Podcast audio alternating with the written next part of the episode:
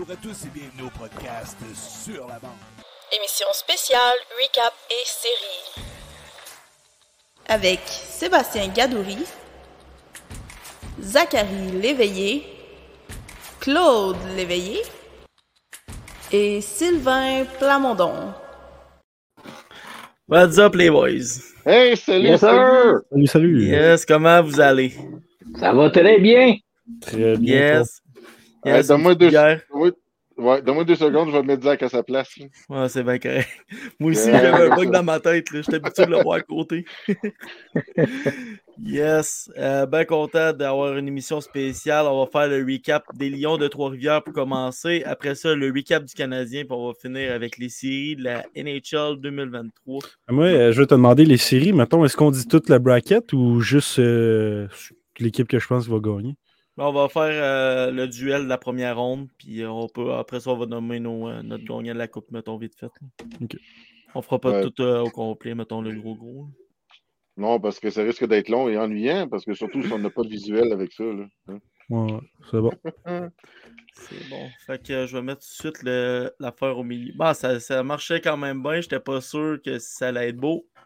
Donc, on va commencer ça avec le recap des Lions. Mon Sylvain, tu connais bien. Puis des nouvelles fraîches d'aujourd'hui qui ne sont pas très encourageantes du côté des Lions. Okay. Cédric Montmini a été très réaliste, mais il est songeur. Il va prendre du temps pour lui cet été parce qu'il y a eu des blessures à la main pendant la saison qu'il n'a pas vraiment pris soin comme il faut.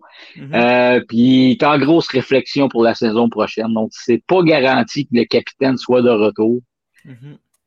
Donc, ça, déjà, c'est un point qui... Mini puis Beauregard sont pas de retour l'an prochain. Ça va être difficile.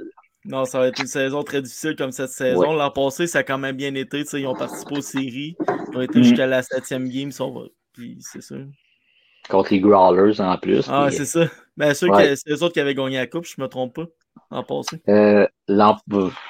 Bonne question. Je t'avoue, je me rappelle pas. Mais moi, cette année, je les vois encore une fois, au moins se rendre en finale. Ouais. Ils sont tellement forts, autant défensifs qu'offensifs. Mais justement, dans mon recap, dans ma rétrospective, on va parler en français. Dans ma rétrospective des Lions, c'est un point que je voulais aborder, ça. L'implication de l'équipe affiliée. Et les Growlers en sont un très bel exemple. Les Maple Leafs s'impliquent beaucoup dans Growlers. Moi, je me demande s'il n'y a pas un DG qui est autant ligne américaine qui s'occupe aussi des Growlers. Mais il y a vraiment une implication de la part des Leafs, ce qui est pas le cas du côté du Canadien de Montréal. Je dis à part avoir le petit CH sur la culotte là, puis en bas un petit logo là, il y a pas vraiment beaucoup d'implication. Juste un petit quelque chose là, de temps en temps un joueur il vient faire un tour à un match des Lions ou des choses comme ça, il me semble que ça pourrait aider l'organisation. Avoir une petite attention. Exact. Puis je pense que ça manquait du côté de l'organisation. La saison a quand même assez bien débuté, mais la grosse nouvelle qui nous a tapé sur l'organisation un mois après le début de la saison, c'est le départ d'Éric Bélanger, qui 2 jours après était nommé entraîneur chef des Voltigeurs de Drummondville. Et ça, je pense, en tout cas, à mon humble avis, c'est quelque chose que les Lions ne s'en sont jamais remis toute la saison. C'est quelque chose qui a traîné. Je reviendrai un peu là-dessus sur l'histoire que Marc-André Bergeron a pris le poste et tout ça. Mais ça a vraiment été difficile des Lions à partir de ce moment-là. Mm-hmm. Donc seulement un mois après le début de la saison. Mm-hmm. Éric Bélanger, comme on le sait, il a fait un très bon travail avec les Voltigeurs qui n'étaient même pas supposés faire les séries cette année, puis a gagné la première série contre Victo contre toute attente. Donc, c'est un gros morceau qu'on a perdu. Ensuite de ça, il y a eu des bonnes nouvelles aussi. On a eu le 11 décembre la première victoire en ligne américaine de Joe Verbeek, qui a gagné son premier match avec les Rockets. Ça, c'est vraiment une belle histoire. Puis moi, Joe Verbeek, je trouve que c'est le underrated gardien de but de l'organisation. Moi, je pense qu'il y a quelque chose à faire avec Verbeek. Il est jeune, il a seulement 20 ans. Ah ouais. Peut-être sur le bord de 21, à 6 pieds 7, si je me trompe pas. Tabarnak. Donc, il y a le gabarit, il y a le talent. Mm-hmm. Pourquoi on rappelait toujours Desrosiers avec les Rockets? Moi, pour moi, c'est un mystère. Mm-hmm. J'ai rien contre Philippe Desrosiers, mais moi, cette année, côté performance, je trouve que Joe Verbeek a surplanté Desrosiers. C'est sûr que Desrosiers, c'est peut-être le d'avoir une certaine estime comme quoi c'était un vétéran, puis ainsi de suite, là. Mm-hmm. Mais en tout cas, ça, j'ai jamais compris ce côté-là dans l'équipe. On a Pierre-Éric Dubé, qui, lui ici, ça a été un gros départ, qui est parti en date du 13 décembre, qui est jamais revenu.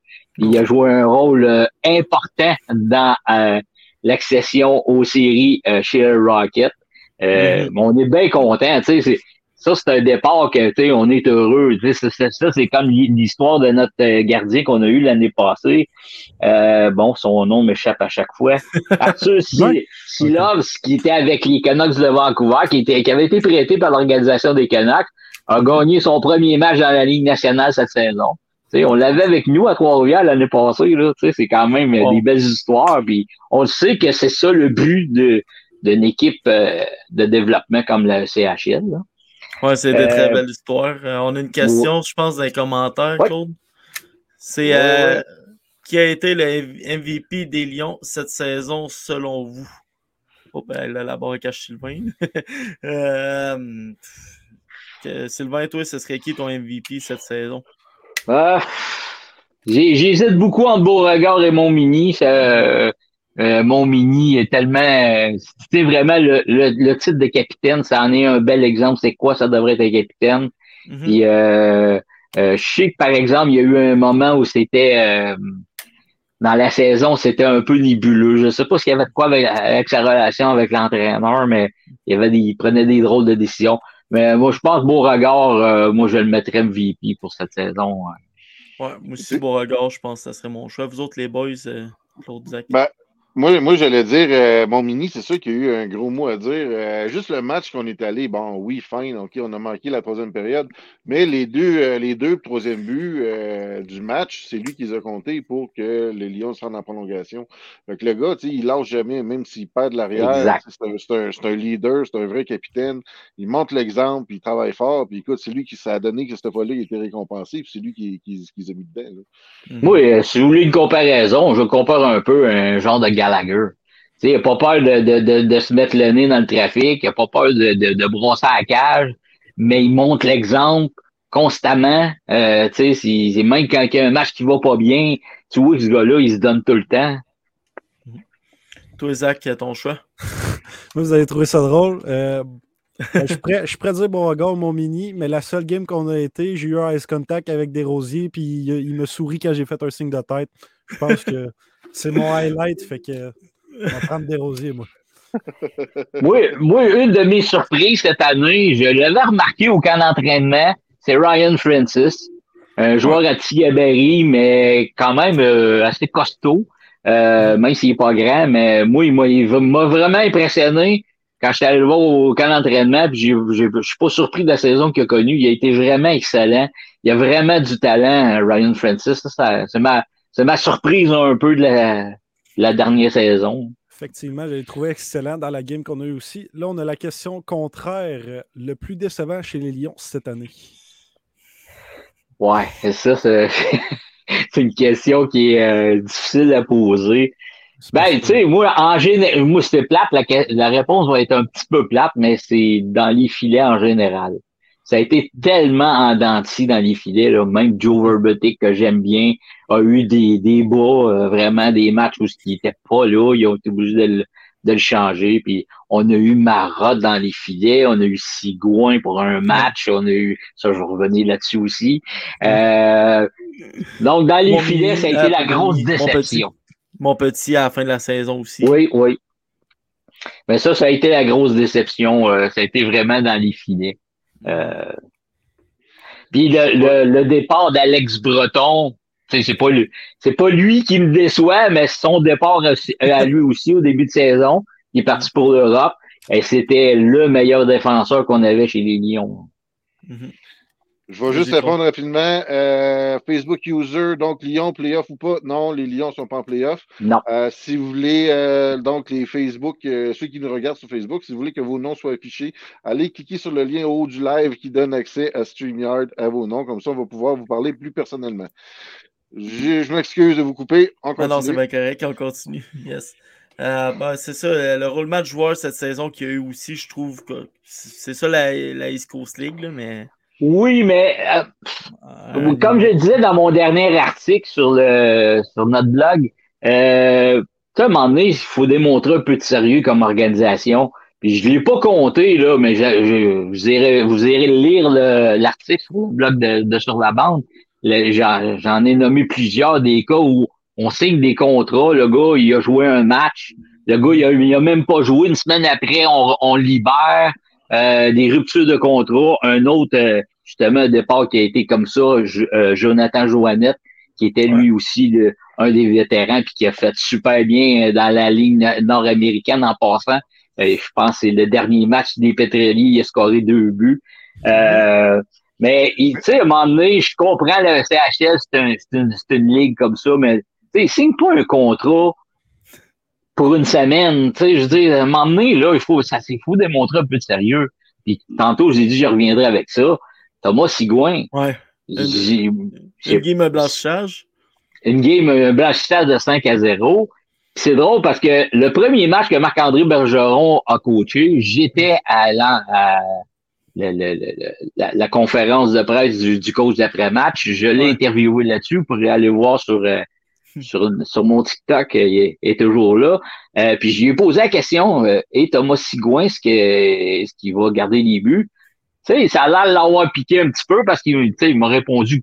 Il a toujours été très gentil, Marc-André Bergeron en passant. Il m'a jamais regardé de haut, même si j'étais pas un journaliste, un vrai journaliste, entre guillemets, là. Il a été très, très respectueux. Puis j'ai de l'air de l'avoir piqué, il m'a répondu sèchement, gars, c'est sûr, ils sont allés chercher pour le faire gauler. Il a gaulé un match, puis on n'a jamais su la vraie raison de son départ. On ne sait même pas si c'est lui qui est parti ou si on l'a... Ben, d'après moi, on l'a libéré parce que c'est... Quand il y a eu son départ, on est allé chercher... je pense que c'est à Francis Marotte qu'on est allé chercher la même journée. Donc, ça, c'est ça. Mais ça, on comprend ça. Mais Jonathan Joannette, ça a été un départ qui a été un peu surprenant dans la saison des Lions. L'autre départ qui a été très émotif, en plein milieu d'un match qu'on l'a su, même les commentateurs, moi, je l'écoutais à la radio parce que je travaille de soir, puis les commentateurs étaient pas au courant. À la fin du match, les gars se disaient, voyons, qu'est-ce qui se passe? Tout le monde va voir Mathieu Brodeur qu'on a eu sur le podcast en passant, tout le monde. Puis ça, Mathieu qui a annoncé sa retraite à cause de la maladie de sa femme qui combat avec cancer. Mathieu, là, c'était le David Savard des Lions de Trois-Rivières. Tu sais, le gars là qui va calmer le monde, qui va prendre les jeunes sous son aile. C'était, je pouvais pas trouver une meilleure comparaison David Savard, Mathieu Brodeur. Comme gars dans la chambre, ça devait être... Ça aussi, ça a été un gros morceau qu'on a perdu. Puis ensuite de ça, ben c'est ça, Marc-André Bergeron, je l'ai dit, je reviendrai là-dessus. Vas-y avec la question. Ben, en fait, c'est Back on Road, donc on sait tous que c'est Danik, là, celui qui fait les danses de Raphaël Harvey-Pinard, qui demande un match des Lions versus les Pétroliers. Est-ce que ça serait bon ou pas? Cette année, oui, ça serait un bon match. Je suis désolé de dire ça, c'est plate, là, mais le niveau des Lions était pas là cette année. Le système défensif en particulier était abominable. Les pauvres Growlers, tu sais, j'ai dit tantôt que les Growlers avaient des performances en entier, mais le système défensif était vraiment laissé à désirer.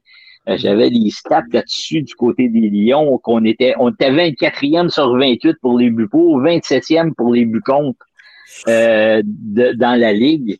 Mais puis moi personnellement, je pense que Marc-André Bergeron, c'est un côté ce qu'il devra travailler s'il veut rester entraîneur. Moi, j'ai pas compris sa décision à M. Bergeron de rester entraîneur.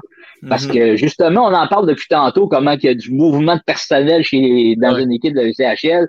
Donc, un DG, il doit être DG à temps plein. Il peut pas faire les deux travails. Puis, l'année passée, il a fait une méchante belle job, M. Bergeron. Il a eu 80 joueurs différents en uniforme l'an passé pour les Lions.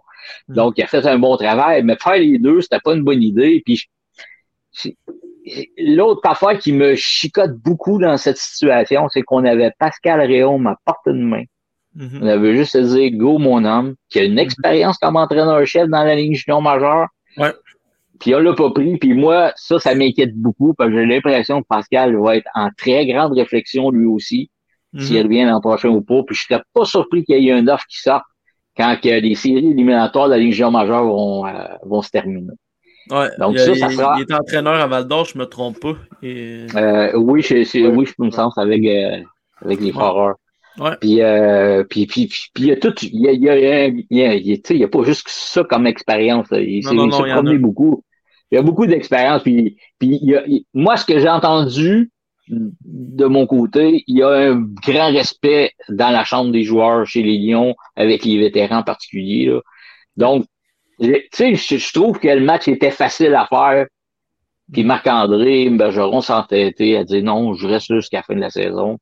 Ça lui appartient. Ouais. Mais bon, je comprends pas cette décision-là. Surtout, comme je disais, au risque de le perdre. Parce que je suis pas sûr qu'il va avoir digéré la pilule. Non, c'est sûr. Non. Un fait saillant de la saison, moi j'étais présent.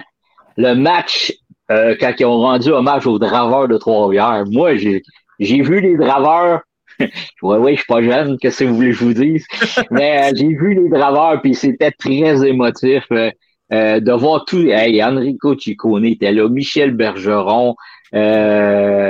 C'était vraiment spécial. Puis l'uniforme, le chandail, il était incroyable. Il était vraiment beau, là.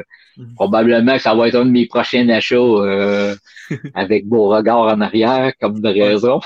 Mais ça a été un des bons coups de l'organisation des Lions de Trois-Rivières. Toi, c'est vrai que tu te dises comment je suis jeune, j'ai même pas vu le repêchage de Carey Price et Sidney Crosby. Ben, c'est pour ça qu'on fait une belle gang complète. On se complète l'un l'autre, toute la gang. Ouais. Moi, des matures d'art, je connais pas ça, sauf que vous êtes trois pour me dire c'est quoi. Ouais. Anthony Beauregard, tu l'as eu en entrevue. C'est très bon Jack. Là. On l'a eu aussi en podcast. J'espère qu'il reste à Trois-Rivières.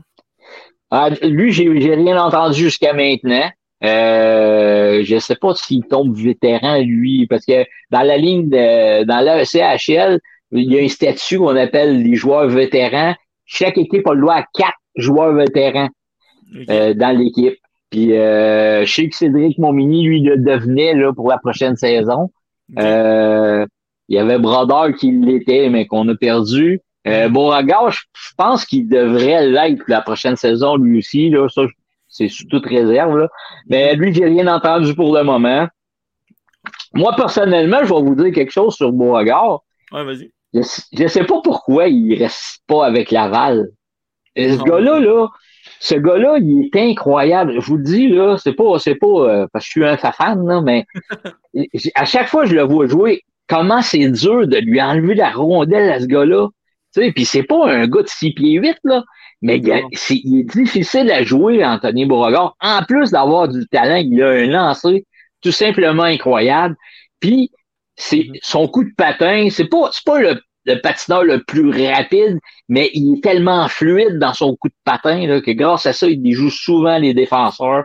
Et il a été rappelé souvent avec le Rocket, au moins 3 ou 4 fois. Ouais. Je comprends pas qu'il n'ait pas fait comme un peu comme Pierrick Dubé, qu'il n'ait pas resté avec Laval ou qu'il n'ait pas été carrément avec une autre équipe de la ligne américaine. Parce que je pense que c'est un joueur de niveau de ligne américaine. il a le talent, mais bon, on ne sait pas tout. Hein. On verra bien au cadre d'entraînement l'année prochaine. Il faut qu'il arrive en forme. Ben, oui. Puis moi, je fais un petit parallèle un peu avec Anthony Richard. Anthony Richard, il était dans la Ligue nationale. Il a bien fait, mais il y a un petit quelque chose qui fait que c'est-tu dans juste sa façon de jouer, sa façon de voir les choses, son gabarit, je ne sais pas. Il y a un petit quelque chose qui fait qu'il redescend tout le temps. Parce qu'écoute, il est rendu à 25 ans, le gars. Bon, là, il a compté 3 buts cette année avec les Canadiens, mais il est comme sa première vraie chance, si on veut, là. Ouais. Mais, tu sais, il a comme pas eu l'opportunité de rester non plus. Fait que je fais un petit parallèle avec Beauregard, parce que j'ai un petit peu l'impression que c'est la même chose. Mais, tu sais, AHL versus l'East Coast League, là. Mm-hmm. Ouais, c'est comme les... C'est des... comment j'ai dit ça dans le gars de Gallagher, que je trouve que... J'avais écrit un article sur Gallagher, là, comme quoi Gallagher devait rester avec le Canadien à cause des choses pas visibles. Là. Le mot m'échappe, excusez-moi. Là. Mais je pense que c'est un peu ça, peut-être, qui manque à ces gars-là, qui font pas la coche pour rester au niveau supérieur. Mm-hmm. Yes. Vas-y. Oui, vas-y. Ah ben, je voulais présenter 2 tableaux tout de suite. C'est le classement de la HL pour la East Coast League, pour la section Nord. Claude, il est juste en bas de... Je sais pas si tu veux le mettre. Ouais, c'est ça. Fait que les Lions ont fini 6e dans leur section avec 29 défaites. 29 victoires, 40 défaites. 3 défaites en overtime ou c'est de barrage. 25e dans la Ligue. Si on regarde toute la Ligue, 25 sur 28. Puis j'ai aussi les pointeurs des Lions. J'ai pris un squeeze. Ouais. Fait que Brett Stapley, il a fini premier pointeur avec 41 passes. Puis, record de l'équipe. Ouais, c'est ça, record pour Anthony Beauregard pour les buts, puis lui pour les passes. C'est très bien. Tu sais, on voit que Alex Breton, s'il aurait continué la saison, il aurait pu. Breton aurait été le meilleur pointeur de l'équipe, à mon avis, là. Ouais. J'ai pas été voir ses stats en Europe, là, mais je pense qu'il aurait été le meilleur pointeur de l'équipe.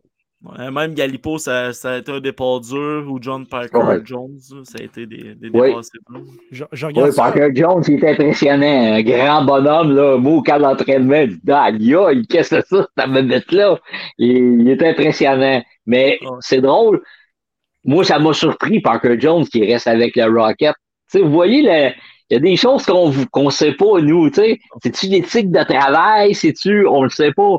Mais ça m'a surpris un peu, Parker Jones, parce qu'il y a eu des bons matchs avec les Lions, mais bon, tu sais, il faisait cette petite affaire.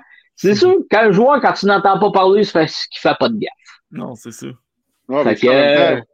Écoute, en même temps, le gars, ici, il y a un bâton, il y a un bâton de 12 pieds, là, tu sais, c'est sûr qu'on s'entend bien ça, là. Le gars, il l'amène sur son back-end, c'est sûr qu'il a chié tout le monde de l'équipe. La POC est tellement rendue loin. Si je ne me trompe pas, c'est un défenseur qui est devenu attaquant ou le contraire? Un défenseur qui est devenu ouais, ben, dans la East Coast League, on a le droit de mettre 18 joueurs en uniforme. Mm-hmm. Donc, tu as un joueur souvent qui va jouer attaquant, défenseur, puis il se promène. Mais en fin de compte, et il a fait sa place, puis tu sais, pour revenir un peu avec Beauregard puis Anthony Richard, ben il a comme pas donné le choix à l'organisation. Tu sais, il a pris sa chance, puis il l'a pris, puis il se garde, vous n'avez pas le choix. Mais eux autres, c'est ça qu'ils vont devoir faire au camp d'entraînement. Mm-hmm. Non, c'est sûr. Les Lions. Comme Verbeek. Verbeek, je peux pas croire qu'il restera pas avec le Rocket l'an prochain. Je peux pas m'imaginer ça.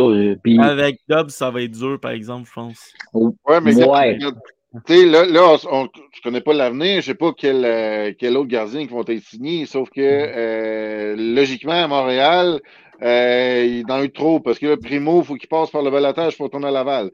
Donc, mettons que tu laisses Primo dans la Ligue nationale, parce que si tu le mets au balotage, il y a une autre équipe qui le prend, c'est sûr. Fait que là, il te reste, Poehling, il avait signé juste pour 1 an.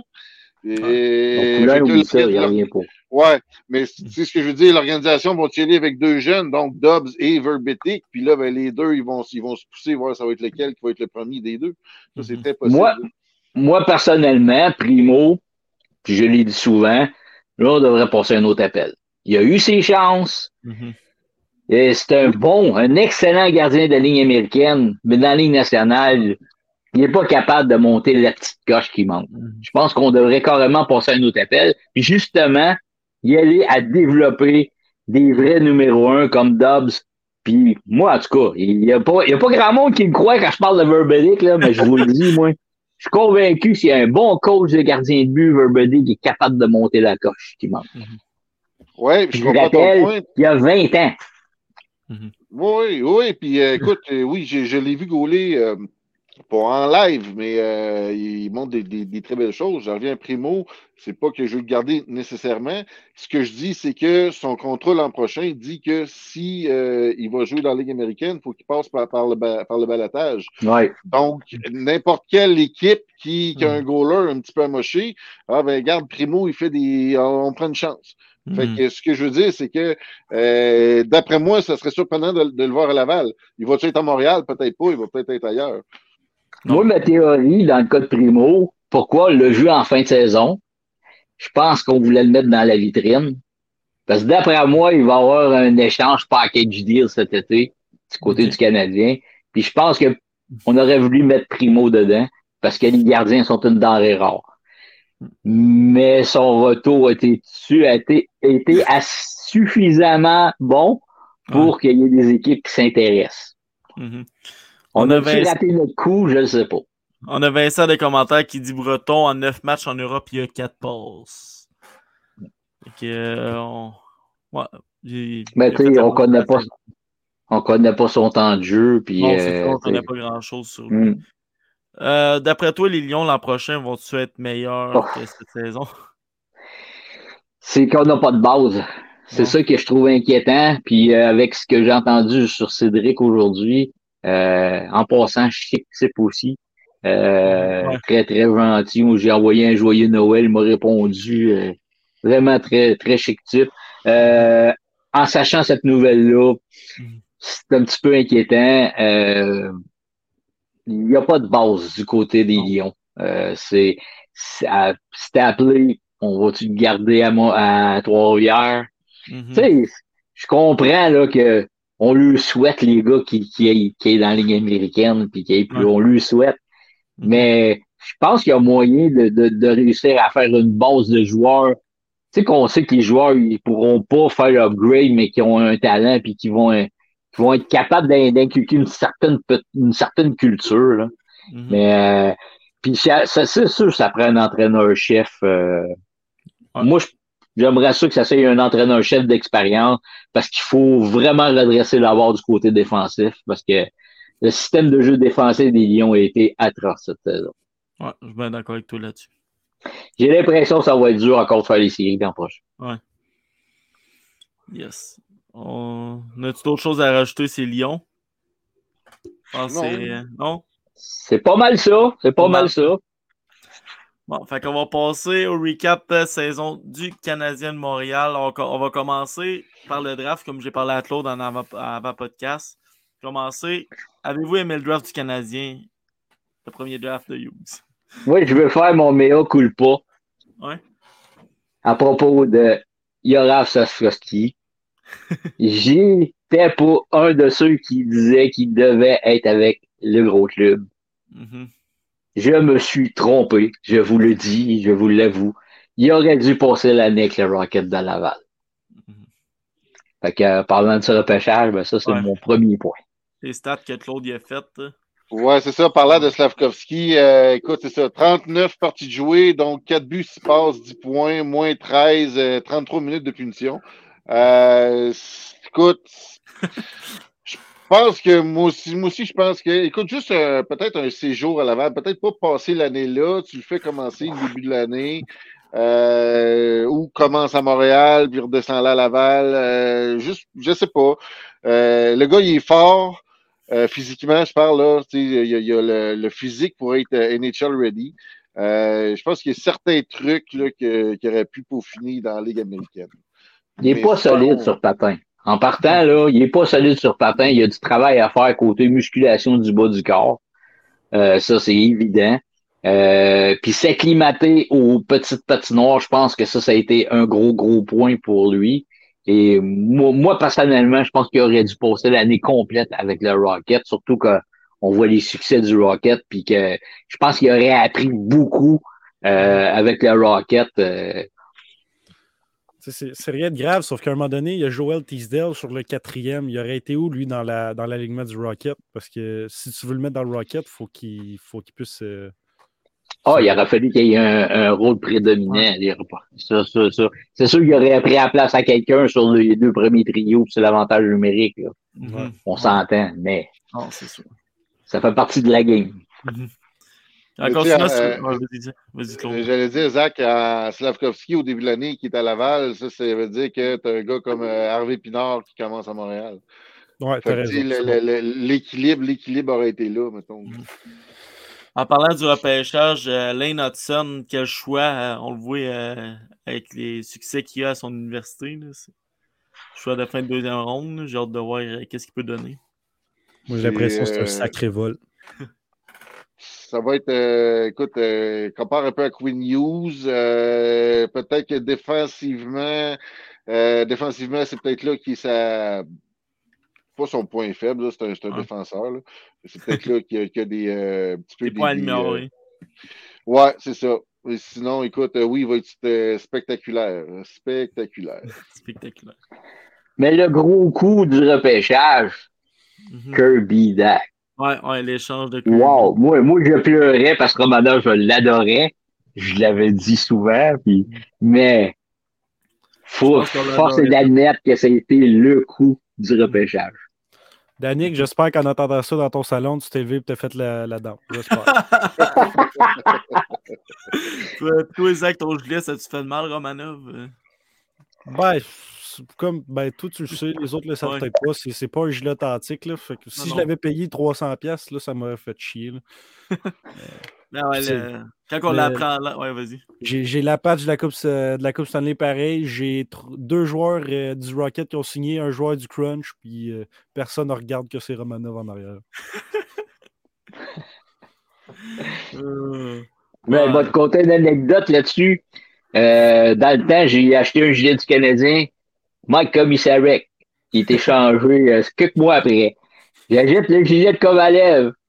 Il ne revient pas la saison d'après. Fait que j'ai arrêté de l'acheter. Là, le seul que j'ai vu, c'est Guy Lafleur. Fait que lui, il ne partira pas. Ben, on s'entend, vous comprenez ce que je veux dire, là? Ouais. C'est pour ça le chandail des Nordiques aussi à côté. Ouais, lui, il n'y a pas de nom dans le dos. Ah, ok. Bon. Qu'est-ce qu'on pourrait... Ben, Claude, voulais-tu présenter un peu tes tableaux? Ben, pas tes tableaux, mais tes... Oui. Ben, en fait, donc, premièrement, je vais juste présenter ce qui devrait être... Je dis devrait, okay, au moment où on se parle, l'alignement l'an prochain. Pourquoi? Parce que c'est des joueurs qui sont sous contrat. Là, moi, je ne suis pas DJ des Canadiens, fait que je ne peux pas échanger personne encore. OK? Fait que là, ce qu'on voit ici, où ce qu'il y a des astérix, donc c'est les joueurs qui sont agents libres avec restriction. OK? Vous allez remarquer que tous les joueurs qui sont agents libres sans restriction, donc les UFA, ne sont pas là. Donc, suite à ça... Mike Hoffman, ça ne va pas encore? Non, Mike Hoffman, il reste une coupe d'années. Écoute, ça ne veut pas dire qu'il n'y aura pas d'échange. Ce que ça veut dire, c'est que présentement, c'est un joueur des Canadiens. Donc, les joueurs-là, ça devrait être pas mal l'équipe qu'il y a à Montréal l'an prochain. Okay? On remarque que sur le côté des gardiens, il y en a 3. OK, pourquoi? Bon, Montembeault, Allen, Primo, je l'ai expliqué tantôt. Oui, Zach, vas-y. C'est qui le 40 puis 32? Armia. Ah, OK. Armia, il y a encore un contrat pour l'an prochain. Pitlick aussi a un contrat, mais là, c'est sûr que Pitlick, écoute, cette année, il a commencé dans la Ligue américaine, mais lui, on sait qu'il faut qu'il passe au balotage pour aller dans la Ligue américaine. Donc, c'est pour ça qu'il est là, c'est pour ça que Primo sont là. Donc là, les décisions à prendre, c'est pas moi qui vais les prendre, mais c'était juste pour vous montrer à peu près ce que devrait être l'alignement en début d'année. Oui, il y a des échanges, il y a des drafts, tout ça. J'ai parlé des UFA, des RFA. Ça, c'est la liste ici, la liste complète. Donc, les joueurs qui ne devraient pas revenir, on s'entend que Drouin, c'est sûr qu'il ne revient pas. Byron, un astérix, ça fait 2 ans qu'il ne joue pas. Il a encore mal aux hanches. Ouais, il a mal aux hanches, fait que lui, sa carrière est pas mal terminée. Il l'a pas confirmé, mais il l'a presque dit en disant qu'il allait regarder pour un poste plus au 2e étage.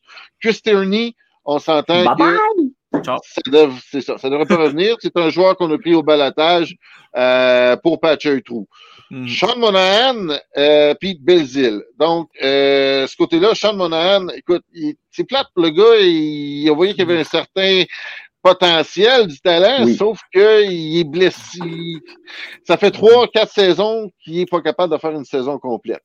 Fait que moi, je dis tant qu'elle laisse prendre la place d'un jeune ou d'un gars comme Alex Belzile, par exemple, OK, ben Monahan, tu laisses partir, puis tu re-signes un gars comme Belzile, parce que Belzile aussi, il est agent libre sans restriction. De l'autre côté, j'en ai parlé rapidement, là, les joueurs avec restriction, donc on a Caulfield, Gourianov, Pizzetta, Harvey-Pinard. Comme j'ai dit, je suis pas DJ, mais moi, c'est sûr qu'il y en a 3 sur 4 là-dedans que oui, que je qualifie. Donc, ben, Caulfield, tu le qualifies pas, tu fais une offre. Ah ouais. Harvey-Pinard, Pizzetta, tu essaies de garder ces gars-là. Gourianov, il y a des matchs où ce que je me dis, wow! Puis, mais il y a d'autres matchs où je me dis, bon, on le laisse aller. Les 5 premiers matchs, il était excellent, mais après ça... même souvent, Martin McGuire disait, on voit là pourquoi ils l'ont pas gardé, et l'éthique était pas là. Non, c'est ça. Écoute, c'est un date de 9 de 25 ans. Tu sais, écoute, on le rajeunit. Il aime ça. C'est à peu près ça. C'est à peu près ça. Le dernier petit point que je vais vous montrer, c'est le tableau des gardiens. Okay? Bon, Jake Allen, quand il a été, qui s'est intervenu à Montréal au départ, c'était pour seconder Carey Price. Même à Saint-Louis, avant, on voyait que c'était pas un gardien numéro 1. Okay? Donc, ici, on a les résultats. Donc, de Montembeault, là, on voit un petit peu mal. De Montembeault et d'Allen. Montembeault, il y a un peu moins de matchs, mais il y a plus de victoires. Okay? Donc, 16-19-3, la fiche de Montembeault. Et puis, 15-24-3, la fiche d'Allen. Bon, Allen a un blanchissage, Montembeault, on n'a pas. Je suis pas en train de dire que la saison de marde des Canadiens, ça a été à cause d'Allen. Je suis en train de dire que Allen, c'est un bon deuxième. Il n'a pas la constance pour être premier. Puis on voit que physiquement, pour lui, c'est difficile. Parce que quand il roule trop de matchs, ben, il se blesse. Okay. Puis, le dernier tableau ici, donc, on parle de moyenne. Montembeault, 3,42. Allen, 3,55. Il n'y a pas une très, très grosse différence. C'est peut-être un but ou 2 matchs à peu près, la différence. Ou, ce qui est important, l'efficacité. L'efficacité de 0,901 pour Montembeault, 8,91 pour Allen. Dans mon standard à moi, il faut t'arrêter 9 pucks sur 10 dans la Ligue nationale pour être considéré comme un gardien correct. Allen, ben c'est plate, mais il n'a pas eu la moyenne. Non. Puis pour enchérir sur le fait que tu dis, Claude, que c'est important, le nombre de tirs qu'ils ont eu, ces gars-là, là. C'est là qu'on voit l'efficacité en pourcentage d'arrêt sur le nombre de tirs.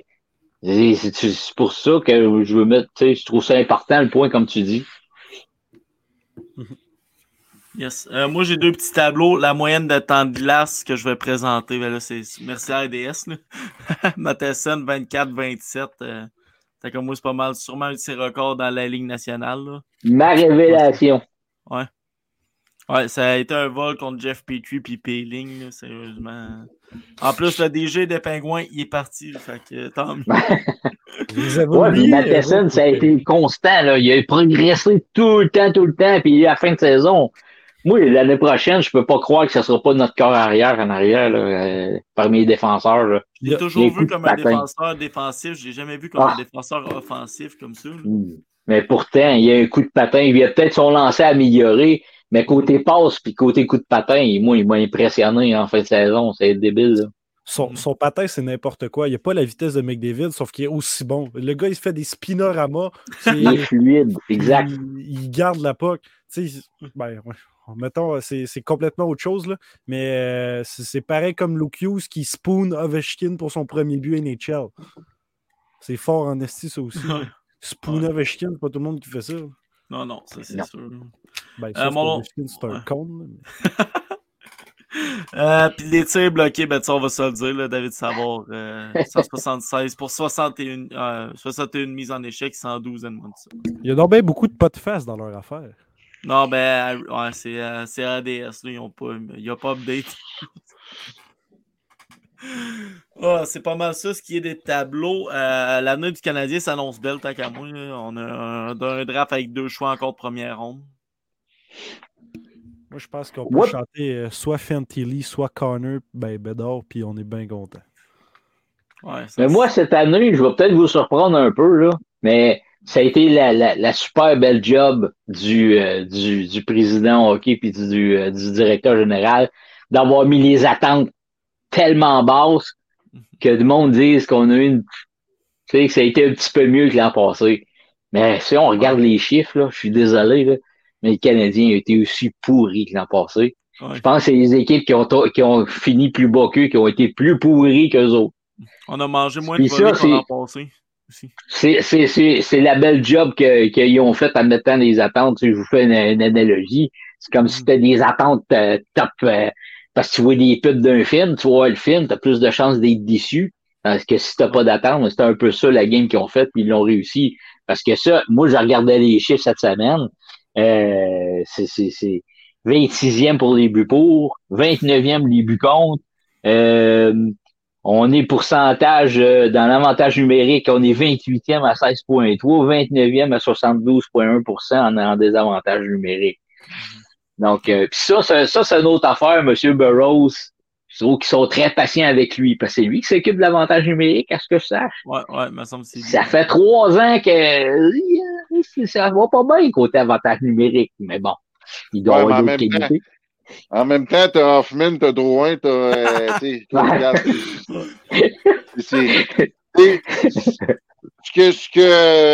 que bon, le Canadien, plus haut au classement, pardon. Ce que j'ai aimé mieux, par contre, c'est que les matchs étaient plus agréables à regarder, même s'ils perdaient. La plupart des matchs, je dis pas qu'il y a eu des matchs, qu'il n'y a pas eu de matchs plates, là. Mais si je me souviens bien, l'an passé, là, jusqu'à temps que Martin Saint-Louis arrive, il est arrivé en quoi, là, en février? Ouais. Janvier, février. Écoute, c'était long, c'était pénible à regarder un match de hockey, là. Mais cette année, j'ai quand même trouvé que, je vais dire 80% des matchs, les jeunes, tu vois, qui poussaient, qui travaillaient, que, écoute, il y a de l'espoir. Finalement, cette année, ouais, effectivement, cette année, ce que ça m'a donné comme impression, c'est qu'il y a de l'espoir. À Sean Farrell, vous en pensez quoi en quelques mots? Ligue américaine l'année prochaine. Ouais. Le meilleur but que j'ai vu de toute ma vie. C'était plus beau que les miens. Toutes réunions. Mais comme Dota, c'est une belle histoire. Ça aussi, premier chiffre, ça adapte, paf, il score. Ouais. T'as pas un beau but, là, mais. Non, c'est sûr. Ben, c'est sûr que ça me fait penser à Sven Andrigato. Ouais. Oui. Lui, il est rendu en Europe, quoi. Ouais, mais tu sais, je dis ça, mais en même temps, peut-être que le gars, il va travailler fort cet été, il va combler ses lacunes, il va arriver au camp, il va être en forme, puis ça va être la recrue de l'année. Tu sais, ça, c'est... ça se peut. Je sais pas, mais tu sais, c'est ça. J'aimerais ça avoir un trophée Calder gagné à Montréal, mais on dirait que... Soit il y a Dominique Ducharme qui leur vole, soit ils se blessent tous. On a une question de Vincent. Le CH fera-t-il les playoffs l'an prochain, selon vous? Pas encore. Très bonne question. Ouais, c'est ça. Moi, je pense qu'ils vont se battre pour une place, mais... Ouais. Ça dépend. On a-tu Connor ou on n'a pas Connor? Sans Connor, non. Sans Connor, non.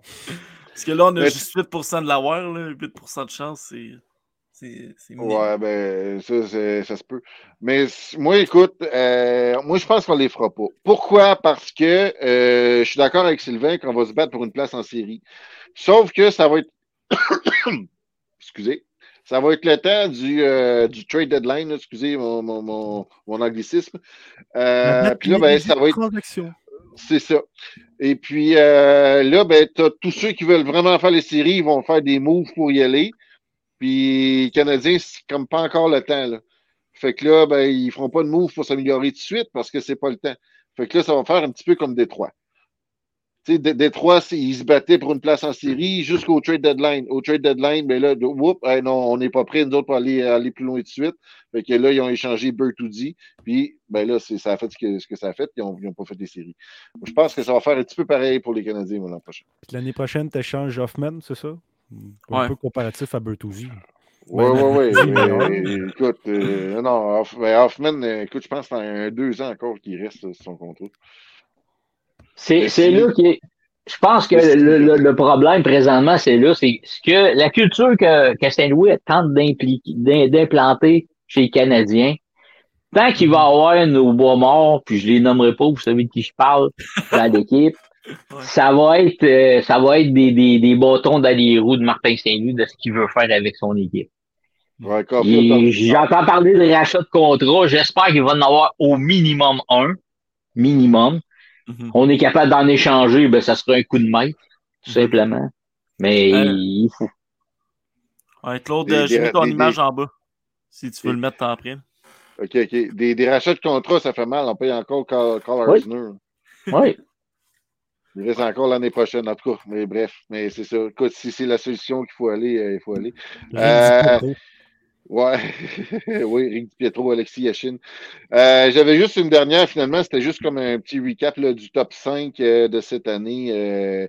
Donc, on a eu pour les Canadiens. Donc, il y a 6 pour les buts, mais qu'est-ce que ils sont tous pareils. Fait qu'il y a Suzuki Caulfield, 26 buts. C'est tout que Caulfield l'a fait avec la moitié des games de Suzuki. Donc, devrait logiquement, écoute, il aurait terminé, moi, je pense, autour de 48-49. C'est quand même très encourageant pour l'avenir. Anderson, donc, fidèle à lui-même. 21 buts encore cette année. L'histoire de l'année, Raphaël Harvey-Pinard, 14 buts. Écoute, en 34-35 matchs, pas plus que ça. Écoute, pour un choix de 7e ronde, le jeune travaille toujours fort. Kirby Dack, on a parlé tantôt, 21 ans. Écoute, c'est sa meilleure saison en carrière. Puis, en plus, il n'a pas joué toute l'année. Fait que, on a un autre compteur de 20 buts. Puis l'autre, je l'ai mis là pour montrer qu'il y avait 14 buts, mais je veux pas m'éterniser là-dessus. Les points, je voulais juste vous montrer. Bon, oui, encore une fois, Dak et Caulfield, ils n'ont pas joué beaucoup de matchs comparé à Suzuki. Mais je veux juste vous montrer le gap qu'il y a entre le premier puis le deuxième pointeur de l'équipe. Donc, on parle de 28 points. Et ça prend des gens, ça prend des joueurs pour rétrécir ce gap-là. Là. Tu peux pas te fier juste à un gars pour créer ton offensive. Puis, les plus, les moins, là, c'est un minimum de 30 matchs parce qu'on a Sean Farrell qui est à -1, que j'ai pas mis là, mais on s'entend qu'avec 7 matchs, l'échantillon était pas assez grand. Juste montrer, Matheson, il a joué une soixantaine de matchs. Écoute, je m'excuse, j'ai pas la stat, j'aurais dû aller vérifier avant. Mais quand même, à +7 pour une équipe qui finit à -80, c'est très, très, très, très encourageant. Matheson qu'on a eu, je répète, contre Petrie et Ryan Poehling. T'as signé le fait que, tu sais, pour le gap de points, sauf qu'il ne blesse pas Caulfield puis il ressemble à Nick Suzuki. Oui, t'as raison, mais c'est pas sans prendre d'autres. Ben, Connor. Connor. Ça serait pas pire.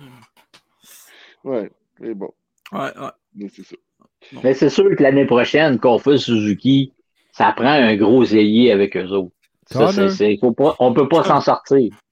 Il est pas gros. Mais tu sais, Josh Anderson est un prototype mais y a-tu le talent? C'est une autre histoire. Mais c'est ce genre de joueur-là que ça prendrait avec ces deux gars-là. Les mains de béton, Anderson. Bon. On a-tu d'autres choses sur le Canadien? C'est une saison de marde? Non, c'est ça, c'est une saison de marde, sauf que l'avenir est prometteur. L'avenir est prometteur.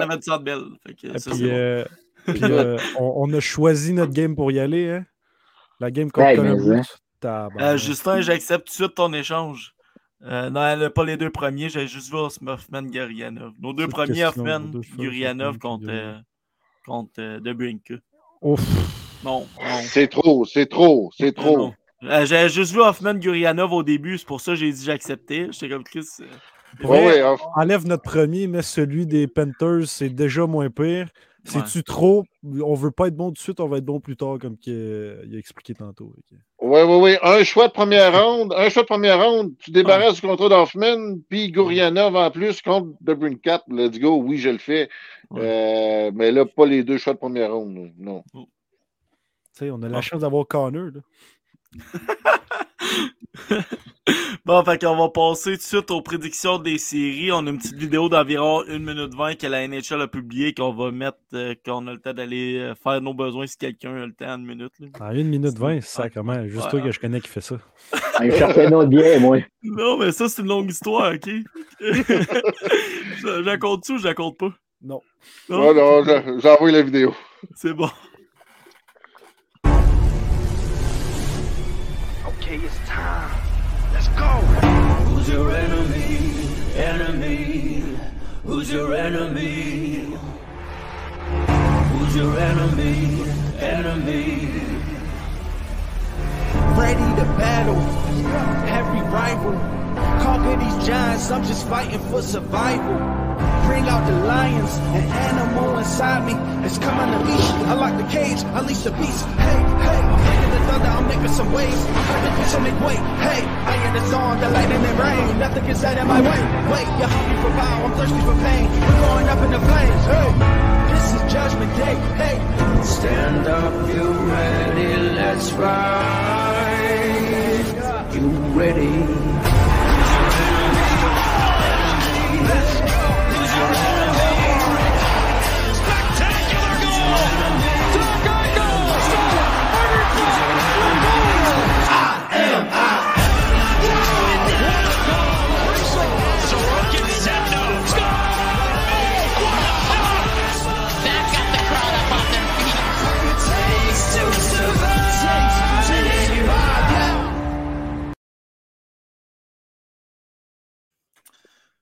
Ça va, Zach?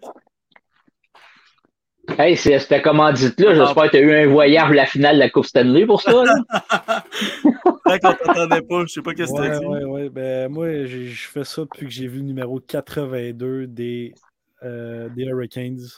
Puis je suis en train de me dire que ça fonctionne pas avec ma prédiction. Non? Bon. Non, c'est sûr. Là, on va commencer tout de suite avec une prédiction. Claude, envoie-moi la vidéo que tu veux, puis je vais mettre l'icône... OK. Seattle contre Colorado, je vais y aller vu que Colorado, c'est quand même mon équipe favori, là, mais contre Seattle, c'est une équipe assez jeune. J'ai mis Avalanche en 6. C'est ça, c'est ma prédiction. Avalanche en 6, je suis d'accord avec ça, mais justement, je pense que Seattle ont le talent... moins qu'Avalanche, mais sont capables de déranger pendant 2 matchs certains. Moi, qu'est-ce qui me fait peur, c'est la blessure à Landeskog. Ça peut jouer dans Avalanche. L'expérience. Ouais. Mais ils ont l'expérience de leur seller, fait que ça, c'est bon. Mais Colorado, moi, je les vois en 5 parce qu'ils ont trop d'expérience en série. OK. Puis, trop gros apport offensif du défenseur. Ouais. Ça, c'est un très bon point. Moi, je vois Colorado aussi. Écoute, en combien de matchs? Je ne serai pas chier avec Seattle, je vais dire en 4. Non, c'est une blague en 5 ou en 6. En tout cas, bref, Justin, dans les commentaires, qui nous dit Seattle en 6, c'est très possible. J'en reviens avec ton point de Landeskog, Sébastien. Je pense que Landeskog, ça va faire mal, mais plus tard dans la série. Ouais. Seattle, c'est leur première fois en série ensemble. Il faut que les gars apprennent vraiment à jouer ensemble en série. Fait que ça ne sera pas pour cette année, ça va être dans les autres années. Non, je suis pas d'accord. Puis ceux qui veulent commenter leurs prédictions, allez-y, là, gênez-vous pas, on va tous lire vos commentaires là-dessus. Puis aussi, j'ai lancé le bracket challenge de Sur la bande. Sur le groupe, vous pouvez cliquer sur le lien, faire votre bracket, écrire votre nom, puis on va suivre ça tout le long des séries. Yeah, c'est bon, Claude, on y va avec la prochaine série. Yes, sir. Mon Johnny, les Hallers vont gagner en 7, pardon. Pourquoi je me suis transformé? Hallers en 7? Ouais. Moi, j'ai pas confiance en le Growlers. Stuart Skinner, je veux dire Kings en 7. Comment ça, pas confiance à Stuart Skinner? C'est les Oilers ou c'est Kings qui ont gagné l'an passé? C'est qui Oilers. C'est Oilers. Ils ont passé, c'était Mike Smith. Ouais. Ils ont passé avec Mike Smith. Stuart Skinner est bien meilleur. Ah, j'aime mieux la formation des Kings. Ouais, c'est correct. Philippe Dano mange de la pizza. Moi, Oilers en 6, plus 69, les Oilers cette année, plus 20, les Kings. Oh. Sauf que t'as McDavid, Ryan ou Jet Hopkins, puis Draisaitl. Ouais. Moi, je vais avec Edmonton. Je vais dire en 6 aussi. Écoute, Edmonton, au fight, quand c'était Jake le Choker, merci Justin, Jake le Choker Campbell qui gaulait. Écoute, il était même pas en série. Il sautait pour le dernier rang depuis que c'est Stuart Skinner qui goal. Ben là, ils ont presque dépassé Vegas. En premier rang de la Pacifique, fait que moi j'y vais avec Edmonton en 6. Sébastien? Ouais. Hey, quand tu regardes cette séquence-là, vous allez voir. Edmonton, ils passeront pas les Kings. J'ai le prédit. Et on a, dans les commentaires, on a Vincent qui dit Kings en 7, yes. Et puis Justin qui dit aussi Kings en 7. Bien sûr! Au moins, je suis pas tout seul. Non. Hey, les gars! Vous êtes ta prochaine, Claude. Yes, sir. Mais on en parle, mais la première ronde, c'est tellement la plus incroyable à regarder. Mais comme Marc-André l'a dit, Marc-André Perrault, c'est lui qui a dit ça. Okay, c'est bien. Invité au podcast cette saison, en passant, tout le monde. On va sûrement revoir bientôt. Vous êtes hot, les boys. Avec les invités que vous avez eus cette année, vous êtes hot. Ah, t'as encore rien vu. Faut même pas vous aller le ta prédiction, Minnesota, Dallas, Mont-Sylvain. Qu'est-ce que j'ai dit, moi, donc? Minnesota, Dallas, ils sont très intriguants. Extrêmement intriguants. Dans les filets... Il peut faire une différence, mais Minnesota en 6, Minnesota cette saison plus 22, ils sont 10e dans les buts contre versus Dallas qui était 3e pour les buts contre à 215. C'est pour ça que je suis très embêté, mais il me semble Minnesota une équipe un peu plus complète, mais Dallas, ils vont vendre cher leur peau. Ils disent 6, là, mais ça va être 7 et prolongation peut-être. Là. Toi, Claude? Moi, je vais avec Minnesota en 7. Écoute, moi, je gage jamais contre Marc-André Fleury. C'est ça. J'adore Jake Ottinger l'autre bord, mais je pense que ça va être, comme Sylvain a dit, une série très, très, très serrée. Donc, je vais y aller avec une prédiction qui va à champ gauche, là, du 4 matchs sur 7 en prolongation. Oh. Okay. Toi, Zach? Moi, j'ai essayé d'aller voir sur le bracket. Je me souviens pas combien de matchs j'ai dit, mais c'est plate. Mais personnellement, je trouve que le Wild du Minnesota, je les trouve boring à avoir joué. J'aime pas cette équipe. Je sais pas pourquoi. Moi, j'ai mis Dallas jusqu'en finale de la Coupe. Fait que Dallas les passe, je vais dire en 6 ou en 5. Moi, je vais y aller. Le duel Ottinger contre Fleury, ça va être un chaud duel. Dallas en 7. Robertson, du côté de Dallas, il va scorer des buts. D'après moi, c'est un scoreur. C'est un marqueur naturel. Mon meilleur joueur dans mon équipe de rêve, c'est NHL. On a des commentaires. Vincent qui dit Dallas for the Cup. Puis Justin, Dallas en 6. Ça va en 6 ou 7 d'après moi, cette série-là. Ah, ça va être serré. Moi, je suis sûr que ça va être une série serrée. Ouais. Ça va être une des meilleures séries d'après moi dans la première ronde. Là, on va pour la dernière série de l'Ouest. Ah ouais, ok. Ben oui, tu l'as mis en bas. Ouais. Ouais, mais Seb. Hein? Vegas Winnipeg. Il y a une erreur. Là. J'ai fait une erreur, mais c'est pas grave. Ouais, les Kings, c'est les Kings, ils étaient contre les Rockets. Ah, j'ai un bug. Ça va être bon dans le coin, c'est. Ah, OK. Ben là, on voit dans le coin que c'est contre les Jets. On fait Golden Knight contre les Jets. Yes. Moi, je dis Vegas va gagner 105. Mm-hmm. Même prédiction. Moi, je pense que du côté des Jets, côté esprit d'équipe, c'est... un gros zéro. C'est essentiel, puis ils l'ont pas. Non, c'est ça. Moi, je suis pas sûr de ça. J'aime pas Vegas, sauf que j'ai mis Vegas en 4, parce que, mais comme j'ai dit, je suis vraiment pas sûr de ça. Les Jets peuvent se prendre. Quoi? Le tabarnak. Ah, il Toi, Claude? Moi, je vais aller avec Vegas aussi, un petit peu à l'inverse de Edmonton. Moi, je dis jouer Edmonton parce que les autres, ils ont parti de loin, ils sont arrivés presque au top. Winnipeg, c'est le contraire. Ils étaient presque au top, ils ont descendu vers le bas. Fait que la dégringolade, elle va juste continuer. Fait que Vegas en 5. Yes, sir. Bon, on se tape pour l'Est, là.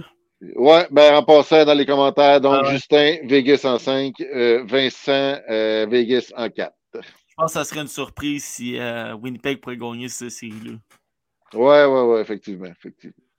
Fait que, let's go, on se sortit dans l'Est. Wow, c'est intéressant ça. La série à regarder, celle-là, ça va être très serré, du bon hockey, du hockey rapide, comme dans le temps de Deschamps. Non, c'est pas vrai. Moi, j'y vais avec New York. Pourquoi? L'expérience des séries qu'ils ont eu l'an passé, ils vont retransmettre ça cette année. Puis New Jersey, ben ils sont pas encore rendus là. J'ai adoré Jack Hughes, 99 points cette année. Mais New York va gagner ça en 6. Pauvre gars, s'il manquait une pause sur un but dévié avec son patin pour faire ça. Ben oui. Toi, Sylvain, tu vas... D'accord avec Claude en 6, dans les filets. Ça aussi, c'est l'expérience en série du côté des Rangers. Ça va être une équipe... Non, ça va être une excellente série, par exemple. Et moi, les Devils, là, les adore. Ouais. Toi, Zach? Moi, j'ai dit en 7 parce que en 7 pour Rangers, je vais finir ma phrase, pardon. Ça, mon point est moyennement rapport, mais j'ai l'impression qu'il va y avoir de la misère parce que tu ne gagnes pas la coupe en ayant cherché des joueurs vedettes à date limite des transactions. Il faut que tu ailles chercher plus de... Comment on dit ça? Profondeur, c'est ça? Profondeur. Ouais, c'est ça. Fait que, c'est ça. Je pense qu'il va y avoir de la misère. Les Devils du New Jersey vont avoir leur mot à dire dans cette série-là. Moi, pour moi, j'étais sous quand j'ai fait ma prédiction. J'ai dit New Jersey en 7. Mais j'aime cette équipe. Je suis pas fou. Si on a gagné, ça va être en 7. J'aime cette équipe-là. J'aime la profondeur de l'équipe. La défense est belle. Ça pourrait être l'une des surprises de la première ronde. Je pourrais dire. Ouais. Et moi, une stat qui je trouve impressionnante, qui démontre que ça va être toute une bataille. 4e dans la Ligue, les Rangers avec 216 buts contre et les Devils 222. La différence n'est pas énorme, là. Ils sont 8e, mais moi, j'ai toujours pensé qu'un championnat se gagne par la défensive. Mm-hmm. Ça va être toute une série. Ah oui, ça va être une très bonne série. Ouais. Claude, et merci encore à Vincent et Justin. Donc, Vincent qui nous dit Devils en 7, et puis Justin, la chance qui nous dit Rangers en 7. Fait qu'on passe à la prochaine. La prochaine qui est Big Bad Bruins.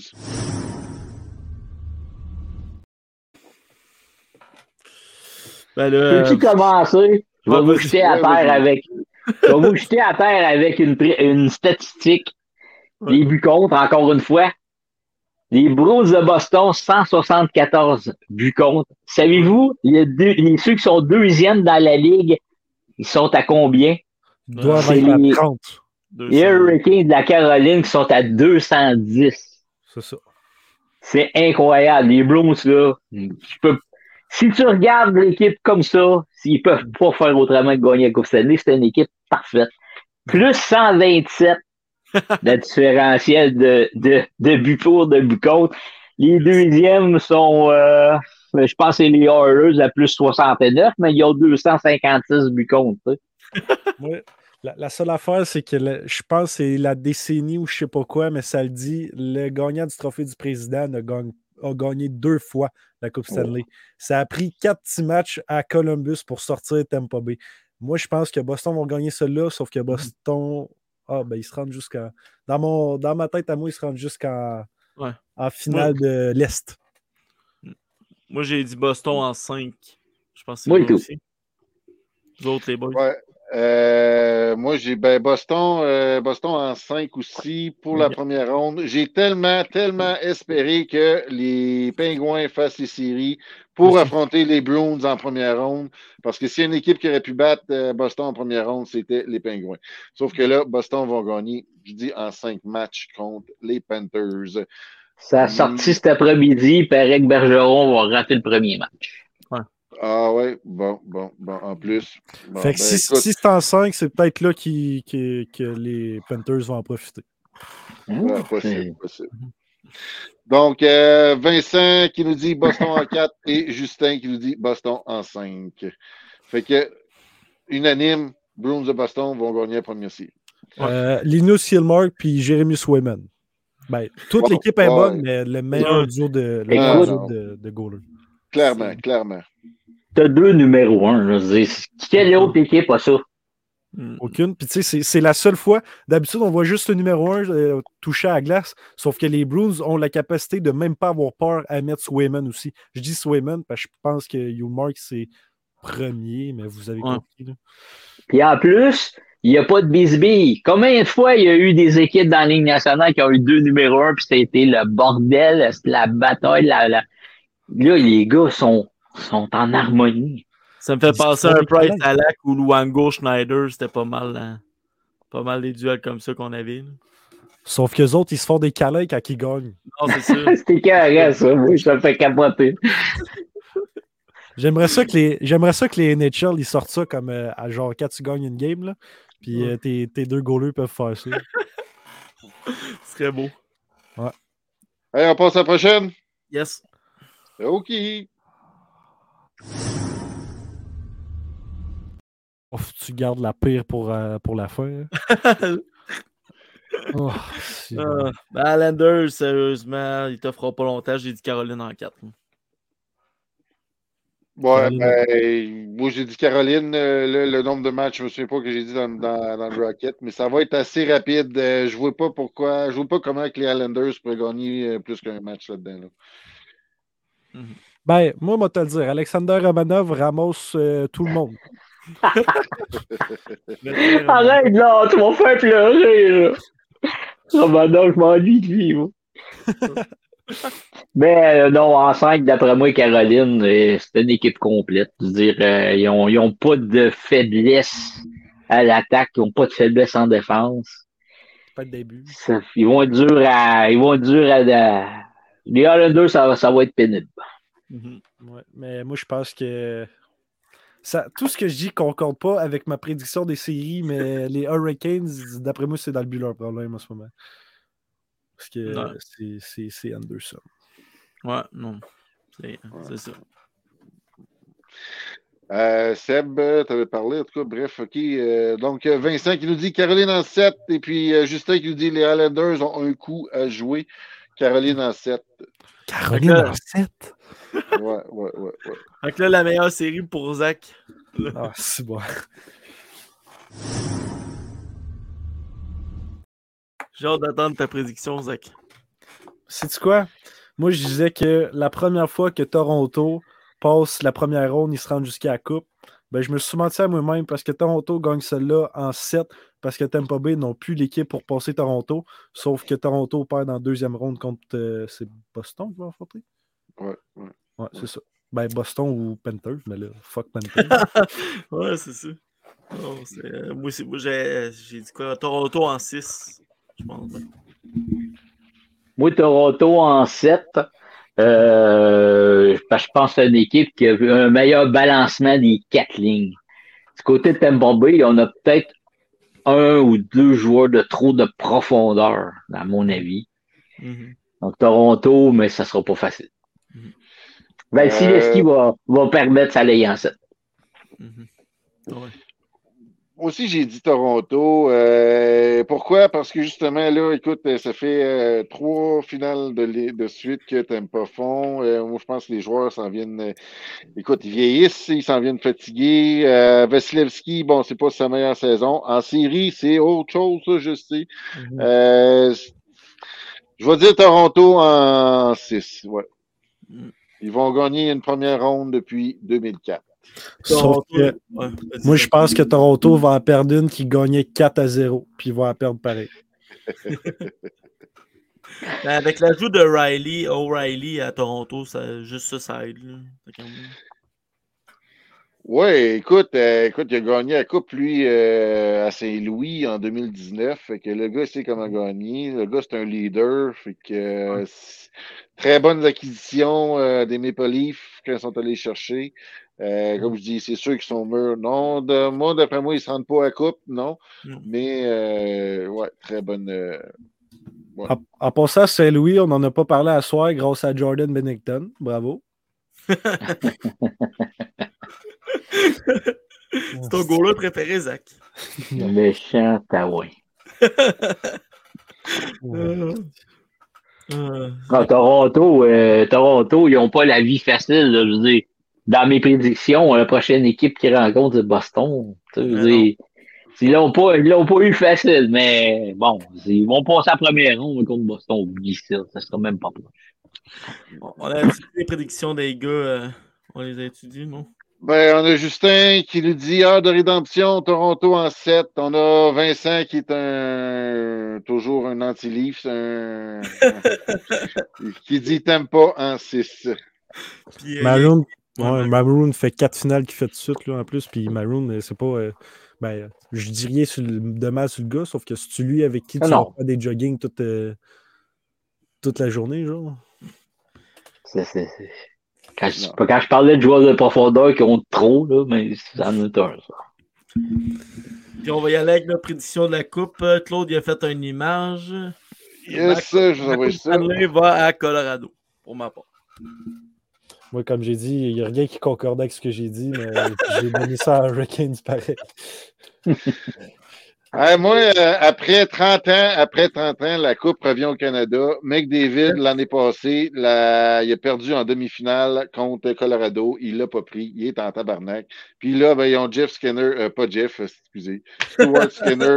Stuart Skinner d'un but pour aller jusqu'au bout. Moi, j'y vais avec Boston. Et c'est sur papier. Et... désolé, là, mais c'est même pas proche. Je veux dire... c'est sûr que, bon, en série, c'est un autre paire de manches, mais on a tellement d'expérience en série, justement, du côté de Boston. On a, comme on disait tantôt, le meilleur duo de gardien de but. On sait que le gardien de but, habituellement, sauf que l'année passée, ça n'a pas été le cas, là, mais bon, c'est pas le gardien de but qui a fait la différence du côté de Colorado. Mais non, Boston, moi, je peux pas passer à une meilleure fin de carrière pour Patrice Bergeron. Non. C'est sûr que pour Bergeron, ce serait super hot. Les deux gars dans les commentaires qui nous écrivent que Dallas va gagner la Coupe. Ah, barnouche. Ouais. Ben, c'est-tu que moi, j'ai écrit Hurricanes contre Dallas. Ouais. Je pense que je faisais... contre Devils. Fait que Devils, il va falloir... ils vont être amochés à la fin. Ben, moi, moi, dans mon bracket, j'ai Caroline en finale contre Edmonton. Fait que Caroline vont battre Boston dans la demi-finale. C'est ça qui est... Comme l'an passé, c'est pas en demi-finale, je pense, c'est en deuxième. En tout cas, Caroline a battu Boston. C'était en première ronde, ça. Ouais, en première ronde, ouais. Puis moi, j'avais mis Boston, Colorado pour cette finale-là. Fait que c'est Boston. C'est comme jouer avec le feu, là, mes prédictions. Puis, toi, Sylvain, c'est quelle équipe de l'Ouest que tu avais mis en finale? En finale, moi, j'avais mis Minnesota. Oh! Okay. Ouais, ils vont battre Colorado puis ils vont battre les Oilers. Moi, les Oilers accordent trop de buts. Ils vont se rendre en finale de conférence, mais ils accordent trop de buts. Oui, sauf que s'ils scorent plus qu'ils s'en font scorer. Donc, 3 joueurs de 100 points cette année, je pense. Ouais. Dont un qui est à 150. Je suis d'accord, mais C'est pas avec le nombre de buts que tu scores quand tu gagnes des séries, avec le nombre de buts que t'empêches de scorer. Ouais, je comprends. T'as raison. C'est la vieille le vieux minding, remarque, là, parce que... Non, mais bon. L'offensive remplit pas des stades, mais des arénas, puis la défensive gagne des championnats. Là. Ça, c'est vrai. Ouais. Ouais. Ça, c'est vrai. Mais moi, je pense à le point le plus important qui va être dans ces séries-là, si une équipe veut gagner, c'est l'apport offensif des défenseurs. Ouais. Si t'as pas un apport offensif de tes défenseurs, tu pourras pas aller loin. Fait que finalement, c'était Karl McCart et Bière maudit. Ça, c'est un fait. Ça, c'est un fait, mais j'ai peur des blessures, moi, du côté de Colorado. Ouais. Ils ont tellement goûté, cette année, puis j'ai peur qu'il y ait des blessures qui reviennent sur des gros joueurs du côté de Colorado. Mm-hmm. Ben, sinon, écoute, c'est une très bonne équipe, là. Mm-hmm. Yes. Si mon beau-père m'entend, il va me tuer, mais bon. Je vais parler des prochains podcasts qui en venir. Vous pouvez rester, les gars. Demain, on reçoit Félix Lunam des Forestiers d'Amos, un espoir des Foreurs de Val-d'or. Après ça, c'est le deuxième épisode de Dans le Mille avec Jules et Renaud mardi. Fait que vous avez encore deux autres épisodes pour deux soirs. Fait que vous allez avoir du podcast à écouter en maudit. Hey, moi, je voudrais donner mes trophées pour la saison pour le podcast sur la bande. Ouais, le trophée Hart à Seb. Yes. Le Maurice Richard à Zach. Puis le Bill Masterton à Claude. Mais Claude encore ce soir avec ses graphiques et ses vidéos. Claude, tu fais une super de belle job. Ouais, bravo, les gars. Il est dans l'ombre, là, mais il est souvent là. Il est tout le temps là avant podcast, après podcast. Sauf quand il bug. Ouais, c'est ça. Sauf comme le dernier. Puis lundi prochain, pas celle-là, l'autre, on reçoit Zachaël Turgeon des Foreurs de Val-d'or. Fait que ça va être un très bon podcast. Puis les prochains, je n'y dirai pas parce que c'est des gros invités. Puis c'est loin. C'est loin. On est rendu dans 2 semaines. Là, fait que... Ah non, dans 2 semaines, c'est bien correct. Ouais. On travaille fort sur un ancien joueur du Canadien, hein, Seb? Ouais, j'ai encore... Il ne va pas donner de nouvelles encore, là. Non, j'ai encore écrit, mais il le voit, mais il ne répond pas. Fait que je m'essaye encore, là. C'est-tu le 22? Ouais. OK. Ouais, on sait tout de qui on parle. Là, on vient de vous mettre la pression. Il vient trop bien, moi, hein, fait que... Vous êtes en connexion avec Steve Schott?